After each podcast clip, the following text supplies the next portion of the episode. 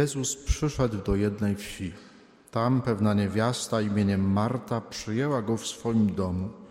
Miała ona siostrę imieniem Maria, która usiadłszy u nóg Pana słuchała Jego słowa. Marta zaś uwijała się około rozmaitych posług, a stanąwszy przy nim rzekła Panie, czy Ci to obojętne, że moja siostra zostawiła mnie samą przy usługiwaniu? Powiedz jej, żeby mi pomogła. A Pan jej odpowiedział Marto, Marto, martwisz się i niepokoisz o wiele, a potrzeba mało albo tylko jednego. Maria obrała najlepszą cząstkę, której nie będzie pozbawiona. Dzisiejszą liturgię słowa e, otwiera niesamowite, e, można powiedzieć, ikoniczne, i to nie jest przypadkowe słowo, ikoniczne, dlatego że taka jest ikona bardzo popularna Trójcy Świętej Andrzeja Żublowa, więc niesamowite opowiadanie o wizycie trzech nieznajomych gości u patriarchy Abrahama pod debami Mamre. Co takiego jest zaskakującego i co takiego jest niesamowitego w, tej, w tym opowiadaniu? Właściwie no, werset po wersecie możemy taką rzecz znaleźć. Pierwsza zaskakująca rzecz to jest okoliczność czasu, w którym ma miejsce ta wizyta, bo autor biblijny podaje, że pod, w samo południe, w najgorętszej porze dnia. To jest e, w tamtym klimacie, to jest ta pora dnia, w której życie właściwie zamiera. Nie da się funkcjonować. To, co we Włoszech mamy jako siestę, mówi się, że siesta, santa siesta, święta siesta, nic się nie dzieje, bo jest za gorąco. Ojcowie pustyni mówili o tym, e, o tym doświadczeniu właśnie tego najgorętszego momentu w ciągu dnia, tego południa. E, mówili, że to jest taki moment, którym atakuje człowieka demon południa. Nawet mieli takie określenie właśnie na taką bezsilność, która nas w to południe opanowuje, że nic się człowiekowi nie chce, na nic nie ma siły. Mówili, że to jest demon południa. A wspomniani Włosi żartobliwie mówią, o, e, że to jest ta pora, kiedy e, po ulicy szwędają się tylko psy, niemieccy turyści, którzy nie wiedzą, co to jest święta siesta. Więc to oczywiście żartobliwie, ale to, kto był w krajach e, ciepłych, śródziemnomorskich, ten wie, o czym, o czym mówię. I tutaj właśnie o tej porze Nagle na pustyni, to się dzieje w oazie na pustyni pod dębami Mamre, tak? nagle pojawiają się trzej wędrowcy, którzy przychodzą do gospodarstwa Abrahama. E, co ciekawe, Abraham wita ich, wita ich w taki sposób, jakby witał samego Boga. On jest przekonany o tym, że e, wraz z tymi trzema gośćmi przychodzi do niego Bóg. Dlaczego?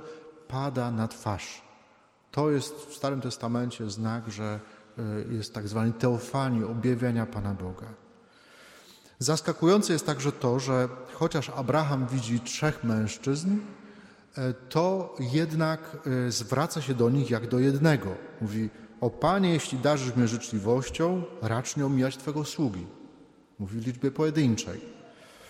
Swoim gościom okazuje tak wielką gościnność, że e, on mówi, że przygotuje trochę chleba. Tak? Wy sobie tu umyjcie nogi, bo to, tego wymagał obyczaj, żeby się umyć przed posiłkiem, a ja pójdę po, po kawałek chleba, żebyście się mogli posilić, zanim ruszycie dalej.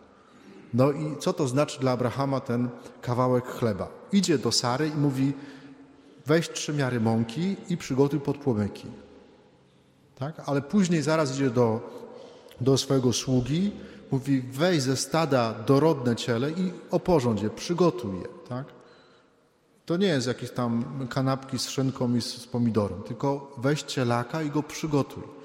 A później nie każe y, sługom swoim podać do stołu, tylko on sam, osobiście, gospodarz domu, szacowny patriarcha, bierze, y, bierze to wszystko, bierze ten chleb, bierze tego cielaka, do tego jeszcze bierze e, mleko i bierze twaróg, stawia to przed tymi swoimi gośćmi, usługuje im jak służący i jak służący staje obok i patrzy, jak oni spożywają.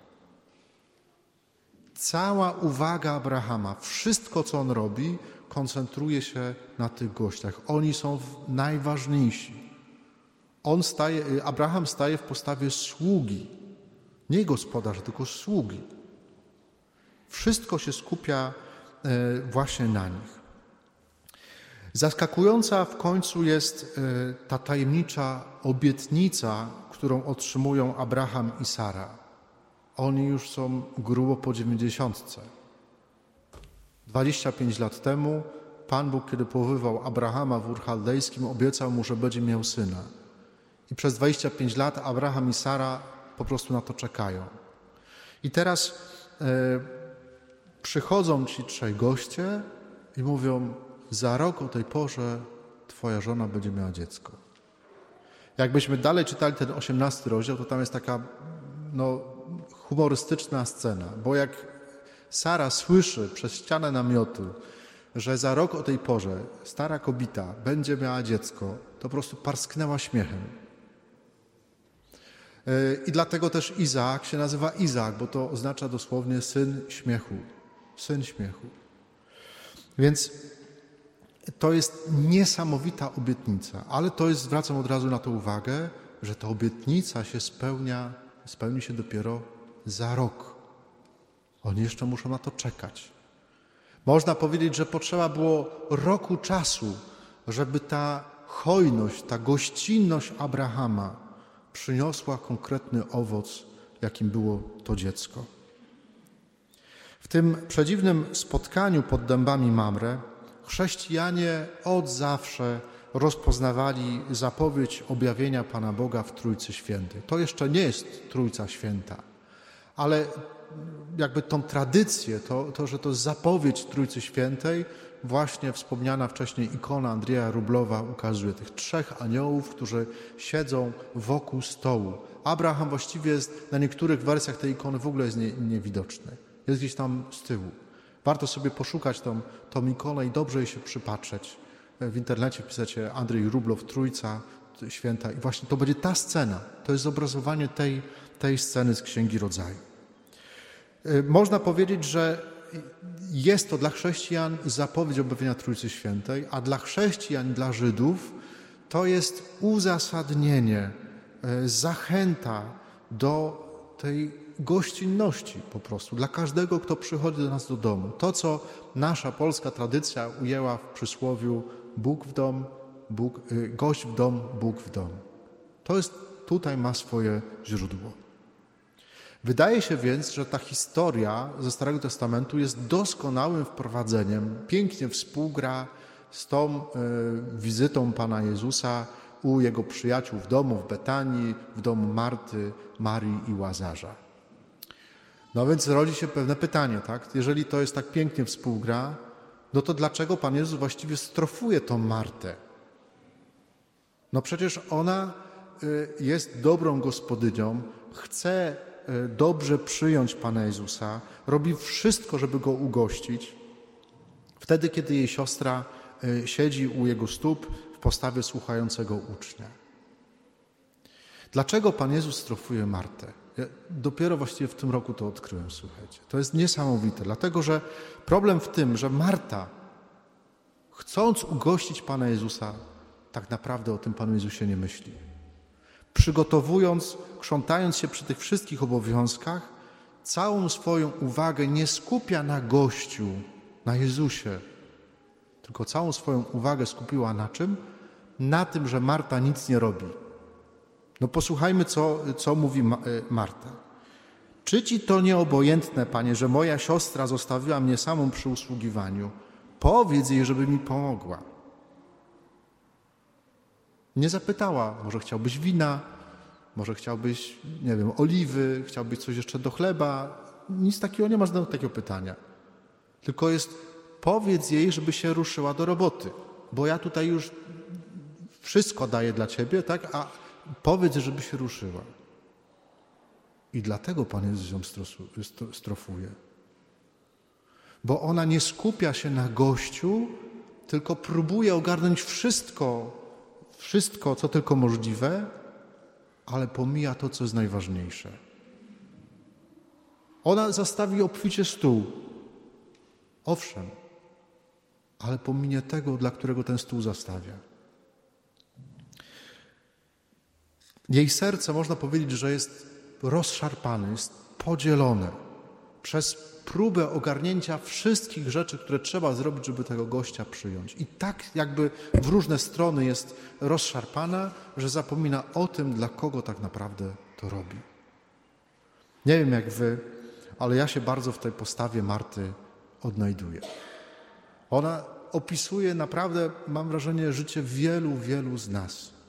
Że jesteśmy na co dzień tymi naszymi obowiązkami tak zaabsorbowani, że zapominamy bardzo często, po co my to właściwie robimy, dla kogo to robimy. To jest, y, można powiedzieć, że próbujemy pochwytać wiele srok za ogon i dziwimy się, że nas to gdzieś rozbija, rozprasza. Ja ostatnio lubię takie sformułowanie i, i, i niestety często je powtarzam, że jestem taki rozstrojony. Nie? Jakby, że, że mamy w sobie wiele strun, jak w gitarze na przykład i, i te struny, one, każda jest inna. Każda ma inną grubość, każda, każda inny dźwięk wydaje. To są różne sfery naszego życia, tak? I one powinny być w pewnej harmonii, odpowiednio do siebie ze sobą zestrojone. Jak są rzeczy, które nas rozpraszają, które, no to, to po prostu zamiast harmonii w naszym życiu, no to mamy chaos, to mamy harmider. I to, to nas po prostu rozbija. I Marta jest taką kobietą, która, ja ją tak widzę, tak ją odczytuję, że, że ma w sobie taki wewnętrzny harmider. Co Jezus jej odpowiada? Marto, Marto. Bardzo tak no, intymnie, przyjacielską. Kobito, martwisz się i troszczysz i niepokoisz o wiele, a potrzeba mało albo tylko jednego. A niektóre starożytne kodeksy, papirusy z Ewangelii Świętego Łukasza yy, mówią tak. Martwisz się i niepokoisz o wiele, a potrzeba tylko jednego. Co to jest to jedno, czego potrzebuje człowiek? To jest Bóg. To jest Bóg. To On jest tym jednym, jedynym, który potrafi nas zestroić, który jest takim punktem odniesienia, który te wszystkie sfery naszego życia potrafi ze sobą zestroić. To On jest tym jednym, jedynym, najważniejszym, który, jeżeli postawimy Go na pierwszym miejscu w naszym życiu, to potrafi ustawić wszystko inne na właściwym miejscu. Święty Augustyn, a później za nim święty Tomasz Zakwinu E, jakby ukuli taką maksymę. Postaw Pana Boga na pierwszym miejscu, a wszystkie pozostałe rzeczy będą na właściwym miejscu. I nie oznacza to wcale, jak postawię Pana Boga na pierwszym miejscu w moim życiu, to nie oznacza tego, to, że, że te pozostałe rzeczy są nieważne. Jakby były nieważne, to by nas w ogóle to nie zajmowało. One są wszystkie dla nas ważne, istotne, E, one wszystkie jakoś nas, e, no po prostu poruszają nasze serce. I nikt tego nie twierdzi, ale chodzi o to, żeby był ktoś, kto to wszystko będzie chciał, będzie mógł spiąć. Taki woźnica do tego wszystkiego, kto poustawia te wszystkie konie, które nas szarpią w różną stronę, poustawia je w odpowiednio w zaprzęgu, żeby nas ciągło do przodu. Ktoś, kto zestroi to wszystko ze sobą. Ktoś, kto e, z chaosu tych różnych dążeń, pragnień, oczekiwań, e, obowiązków, z tego chaosu potrafi stworzyć kosmos, czyli coś uporządkowanego. Jest tylko jedna osoba, tylko jedna osoba potrafi z chaosu stworzyć kosmos, która już to zrobiła. To jest Pan Bóg. I to tak stworzył kosmos, tak ten chaos na początku świata uporządkował, przez swoje słowo, że ten kosmos jest tak zachwycający, tak ze sobą jakby to wszystko współgra, że co jaką prawdę naukowcy od, odkrywają, to im szczęka opada, że to wszystko ze sobą jakoś jest zależne. Od najmniejszych cząstek do największych, jakie tylko człowiek, rzeczywistości, jakie człowiek tylko jest w stanie dzisiaj objąć nauką. Tym, który z chaosu potrafi utworzyć kosmos, jest Pan Bóg. I On już to zrobił, On ma już w tym doświadczenie. Jeśli bliskie jest Ci to doświadczenie Marty, nie wiem, mi jest bardzo blisko, i dostrzegasz u siebie również takie symptomy rozbicia, takiego chaosu, takiego rozstrojenia, takiego rozedrgania, że po prostu nie wiadomo, za co się teraz chycić, to postaw Pana Jezusa na pierwszym miejscu w Twoim życiu. To poproś, żeby On po prostu to wszystko zestroił. Warto bardzo świadomie na nowo postawić Pana Jezusa na swoim życiu. Powiedzieć bardzo świadomie: Panie Jezu, ja chcę, żebyś był najważniejszą osobą w moim życiu. Żebyś był moim Panem i Zbawicielem, moim Królem. Nie zmieni się nasze życie od tak. Abraham na spełnienie tej obietnicy, to gdy postawił Pana Boga na pierwszym miejscu, to potrzebował jeszcze rok czasu, żeby to wydało owoce, jakim był Izaak. Ale to jest ważny moment, żeby to zrobić, żeby postawić Pana Boga jako najważniejszą osobę w moim życiu. Wróć do modlitwy. Przyjdź na adorację. Po co jest ta adoracja, słuchajcie, od, od poniedziałku do czwartku czy w piątek, tak jak to mamy w zwyczaju? po to, żeby można było przyjść i postawić Pana Jezusa na pierwszym miejscu w swoim życiu, po całym dniu.